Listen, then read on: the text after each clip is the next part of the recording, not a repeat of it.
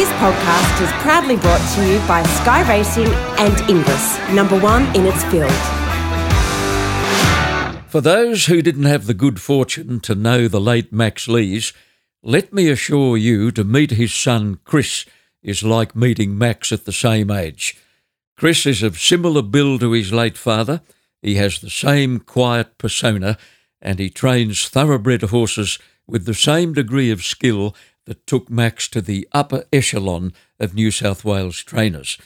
Kris was around his dad's Broadmeadow stables from the toddler stage and was just 6 years old when Max was training the champion Luskin Star.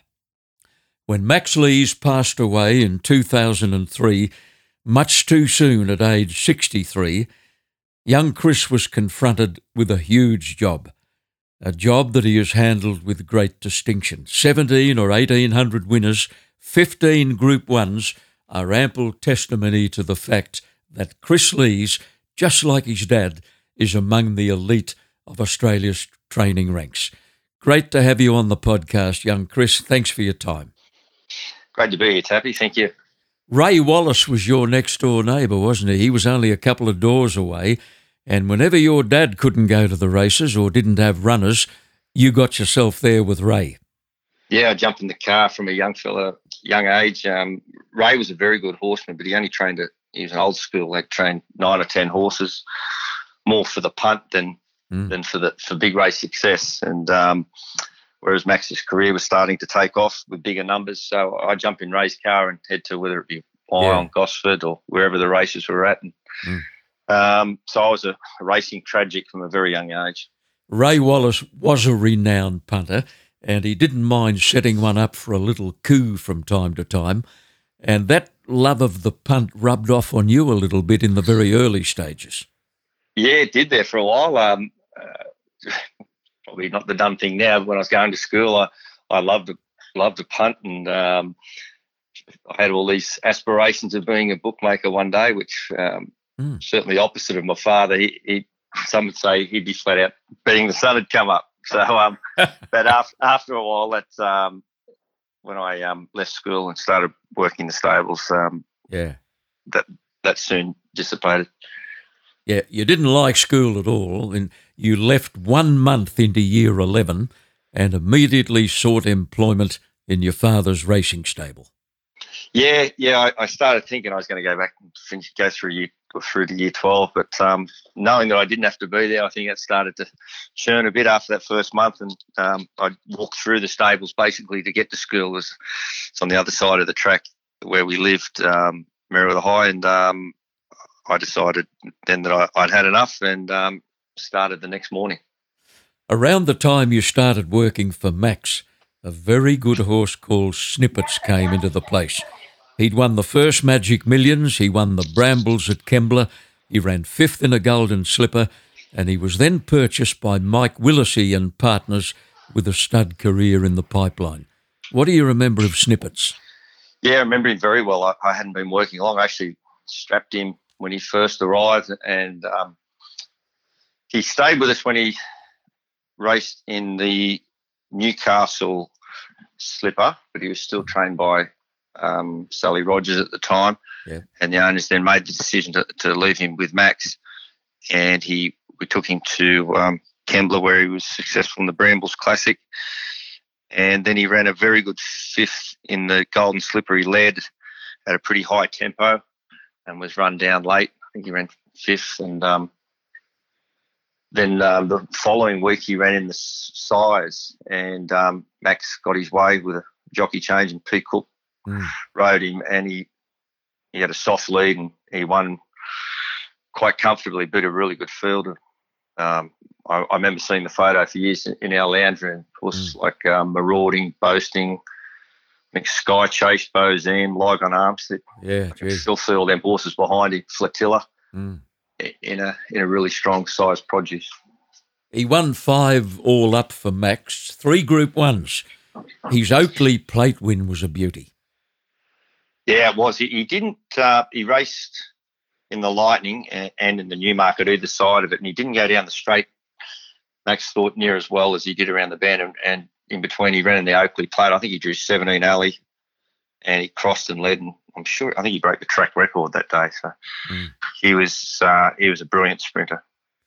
Another lovely horse your dad trained in that era was Coronation Day, and what a good-looking son of a gun he was. He was brilliant, but he was unsound.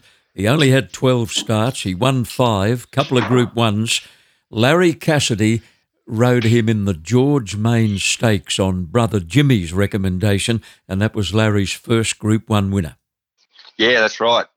Remember it very well. He was a real quality colt.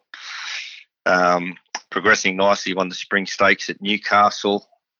Then he, Jimmy indicated that he wouldn't be able to ride the weight. I think Jimmy rode Rough Habit in the race, and he recommended Max put Larry on him, and he got the job done and won the George Main. And the following week, Jimmy got back on and won the Spring Champion Stakes on him. Max trained a lot of nice mares. Flitter was one of them. She won 9 races, including the Winfield Classic, as it was known then. She also won a Doomben 10,000 with Jim Cassidy up. Yeah, brilliant mare. No, wasn't a lot of her. A lovely, well-bred filly that typical Arthur Baxter purchased. Back when we trained a lot of them type of horses, and she was probably the best of the mares. Max won 5 Coolmore Classics, but I'd say she had the most quality out of all of them. She, as you said, she won a Doomben 10,000 brilliantly. She was a top mare. These other 4 Coolmore winners were Satin Sand, Chlorophyll, Quicksilver Cindy and Shindig, which came from near last with a booming run. Looking back on those days as foreman for your dad, was he tough, Kris? Did he set the bar high? Did he offer advice, or did you have to go and ask him for it? Oh, you had to just pick it up. He wasn't one to... Tough, I wouldn't say he was tough. You know, you could get a spray, but he got over it pretty quick too. But as far as giving advice, I think you just have to watch and learn. I think with most good trainers, you know, if you watch and observe, you know, you pick up on little things, and then it becomes second nature. In 1996, you decided to take out your own trainer's license. Dad obviously gave you 2 or 3 boxes, and he wanted to see you start off under his guidance, I presume. So that how it happened? It was that end. It was around the period, I remember vividly, I think, I'm sure Lee Friedman got 3 months suspension, and there was conjecture whether Richard Friedman could take over the stable, but they tried to stop him, but he'd already had a trainer's licence.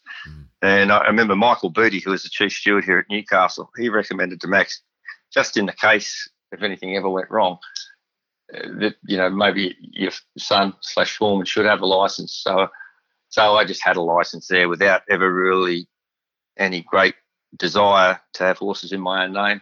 Yeah. And one of my best mates, Edward Frosby, his uncle Joe owned in Costa de Largo, and his dad, David Frosby, had a lot of good horses. He bought a horse from New Zealand, said, I want you to train it, and remember vividly, she won her first start at Newcastle, so it was a great thrill. That was Cherokee Lass. That's it. That's the one. She was also your first runner. First runner, that's exactly. Yeah. 2003, and your dad was only 63 years old when he fell terminally ill, and it all happened so quickly, didn't it? Yeah, it was a shock. Well, he hadn't been well. He had a heart attack in April, and but he recovered quite well, and we always noticed how much weight he was losing, but we put it down to him being very pedantic about his diet post heart issue.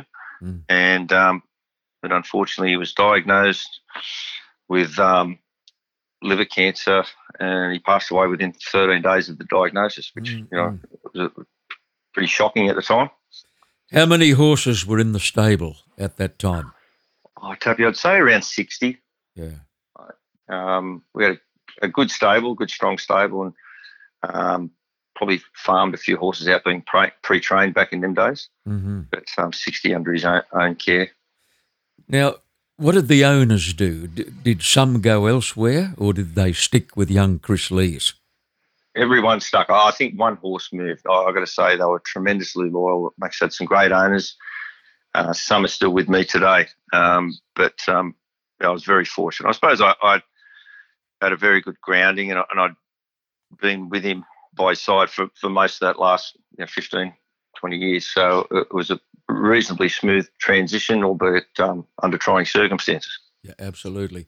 Your first winner, or the first one you saddled up, was a horse called Carry On Mate at Warwick Farm. And I think he was still in Max's name as trainer, though, wasn't he? Yeah, it was the day after he passed away. I didn't actually go that day. It was at Warwick Farm. Yeah. And, the significance of the name didn't even make any sense till I think the papers latched onto it straight away. Alan Robinson wrote it, which was he was riding most of Max's horses in the provincial area at the time, so that was fitting as well. So it was good that his first ever runner as a winner, his first horse to race was a winner, and his last one was a winner. Mm. We'll just pause for a moment, Kris, on the podcast whilst we clear a commitment. Back after this. The sale that has produced the likes of the Autumn Sun, Merchant Navy, Estijaab, Russian Revolution, Moss Fun, Pinot and Flying Artie in recent years has again attracted a stunning catalogue for 2019. The Australian Easter Yearling Sale catalogue is now available online, and its depth and quality is again without peer in the Southern Hemisphere's yearling sale season. Among this year's spectacular Easter catalogue of 450 yearlings are 39 siblings to Group 1 winners like the Autumn Sun, Merchant Navy, Sunlight, Lankan Rupee, Brazen Bow, Shoals, Faulkner, Star Spangled Banner, Catchy, Done Deal, Eye Victory, Lucky Bubbles, Shooting to Win, She Will Reign, Seamus Award and Pinot. There is also the progeny of 34 Group 1 winning mares such as Hasna, River Dove, Pear Tart, Our Egyptian Rain, Rostova, Steps in Time, Brazilian Pulse, Provocative, Headway and Dizel. The 2019 English Easter Yearling Sale is just bursting with quality. Look for the catalogue online. Our special guest is top trainer Kris Lees. By an amazing twist of fate, your first Group 1 winner was the same horse that had been your father's last Group 1 winner, good old County Tyrone. You won the 2002, or Max did. Max won the Derby in Queensland. You won the Metropolitan with him a couple of years later. Yeah, great thrill. He was an old iron horse, and it was a great thrill even when he won the Derby for Max. And that following season, later in the year, he ran in Media Puzzles Melbourne Cup for Max. And then, of course, the following year I took over training him, and he ran in a Melbourne Cup for me behind Maccabi Divas in her first win. Mm. Then the following year, he won the Metropolitan. All in all, he ran in 6 Sydney Cups. Yeah, he did. Yep. Yeah, winning one and number of placings. So he was a terrific horse. He raced till he was 10, and his last run was a second in a Newcastle Cup, and it was purely I just didn't want it to go wrong with him. I decided to retire him for no real reason, and it was just the right time. Yeah, a marvellous old horse. He had 87 starts. He won 9 of them, 17 placings, about 2.3 million. As you said, he ran in 6 Sydney Cups. He won one, thank goodness, in 2006. But anybody remotely interested in horses remain mystified, Kris, by horses like County Tyrone. How could you stay that sound for that long? Never missed a beat. He raced spring, autumn and 3 or 4 winters in the middle. Very sound horse. As I said, never showed any sign of having an issue throughout that whole time. Yeah, so they're a rare horse these days. Another early Group 1 winner was the 2005 Queensland Oaks with Vitesse Dane, which was probably the start of your association with Hugh Bowman. Yeah, definitely. She was I actually did buy her while Max was still alive. I was just going to train her with a few mates. I had a share, and the reason I did buy her, she was by Dane Wynn, same stallion as County Tyrone. Yeah. And he was just starting to show a bit at the time when we bought her as a yearling, and And she just had one of them purple patch 3-year-old late careers where she's just starting to show staying potential, and we she did a really good run in the lead up, in the run to the Roses, and Huey rode a retreat. It was one of, I wouldn't say it was his first Group One, but it was certainly early in his career. You must have experienced a couple of butterflies when Samantha Miss walked into your stable. You'd only been training for 4 years, and the late Ron Krogan sent you a Redoute's Choice filly for which he'd paid $1.5 million at the English Easter sale.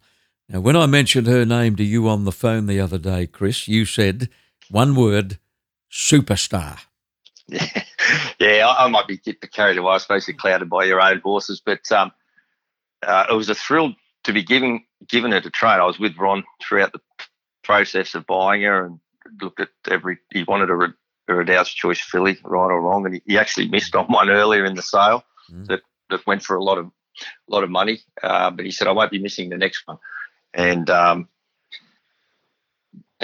he got it for 1.5 million. And from day, well, she came into the stable, and it was during the EI period, she was pretty much locked in our stable. She'd just come in for a look around from the breakers, and she was stuck there because there was no horse movement at the time. So she basically spilled in the stable. Then a preparation started. She had a first run, I'll guess late February, early March, whenever we're back into some normality of racing, and that she went from there right through to winning the Champagne Stakes, beating Sebring at his only defeat through that one preparation. Then she come back at 3, and she was very dominant against her own age and sex. She was 4 straight, the Princess Series. Yeah, she went through the Princess Series really, and the longer the races got, the more dominant she got, until we took her to Melbourne for a Cox Plate, which, you know, it's well documented. 3-year-old filly's only ever been one to do it, but it just seemed the right year. It wasn't a classic year by any stretch, and she ran a really good third. And bounced out of it well and dominated again in the Oaks. She won the Oaks by 3.5 lengths, started $1.90 and won like $1.90 chance. Yeah, she should have been $1.10. You got her straight to the paddock after the Oaks.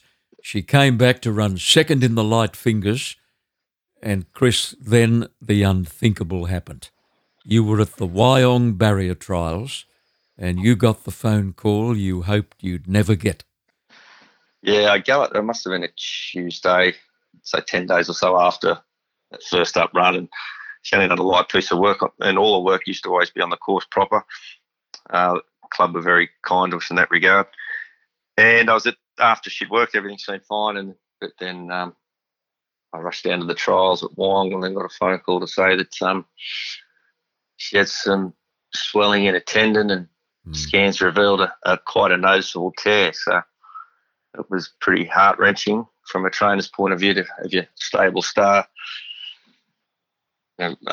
career cut short at such an early stage. And tendons that they can come back from, but it's a long, drawn-out process with no guarantees. And Ron made the decision to put her to auction. Well, Ron Krogan put her into a broodmare sale, and she set an Australian record. Yeah, rightly so. She was such a well-performed, well-bred and terrific-looking filly at the time, and, set an Australian record for a mare off the track. $3.8 million, and the new owner was John Singleton. That's right, yeah. So, she's had a great life since. She's been very well looked after there at Strawberry Hill.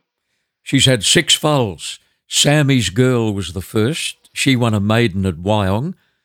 Horse called Sun Force, who won a 2-year-old maiden at Newcastle and won a race later in Singapore. There's another one out of her called The Greatest. He's by Winx's sire, Street Cry. He won a maiden at Nowra, and then 3 recent wins at Mackay, Rockhampton and Emerald. You never know, do you? You never know. No, up to that point, you couldn't say she certainly hasn't, which often can be with them really top-class mares. She hadn't set the world on fire, but we were very fortunate to get the Frankel filly in Miss Fabulous come into our stable. But I'd say she's got some very similar traits physically, and albeit this preparation hasn't gone the way we would have liked, she's got much untapped potential, and she's certainly got the quality to match her mum. Yep. Kris, she just won't relax, will she?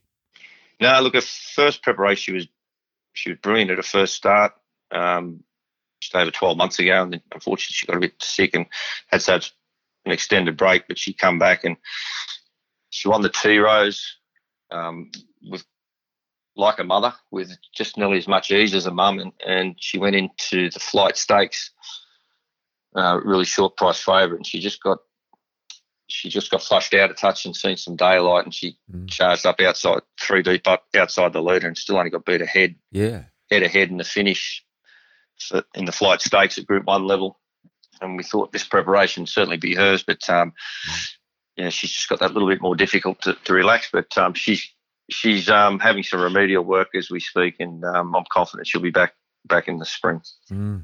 There's a 2-year-old out of Samantha Lass, I think, by Medagliadoro. Do you have that one?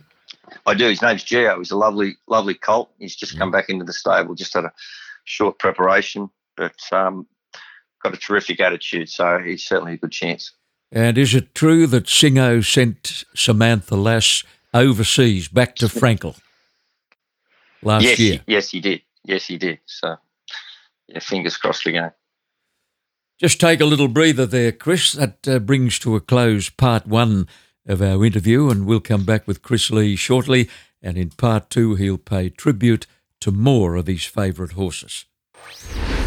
The sale that has produced the likes of the Autumn Sun, Merchant Navy, Estijaab, Russian Revolution, Moss Fun, Pinot and Flying Artie in recent years has again attracted a stunning catalogue for 2019.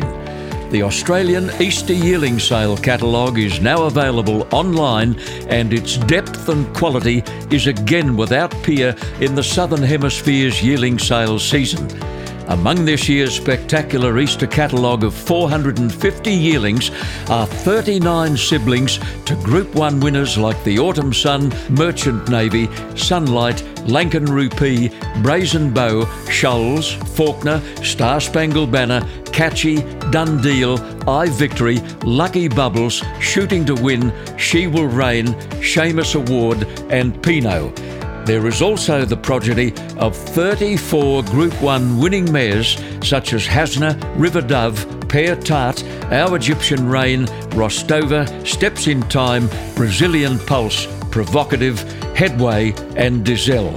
The 2019 English Easter Yearling Sale is just bursting with quality. Look for the catalogue online.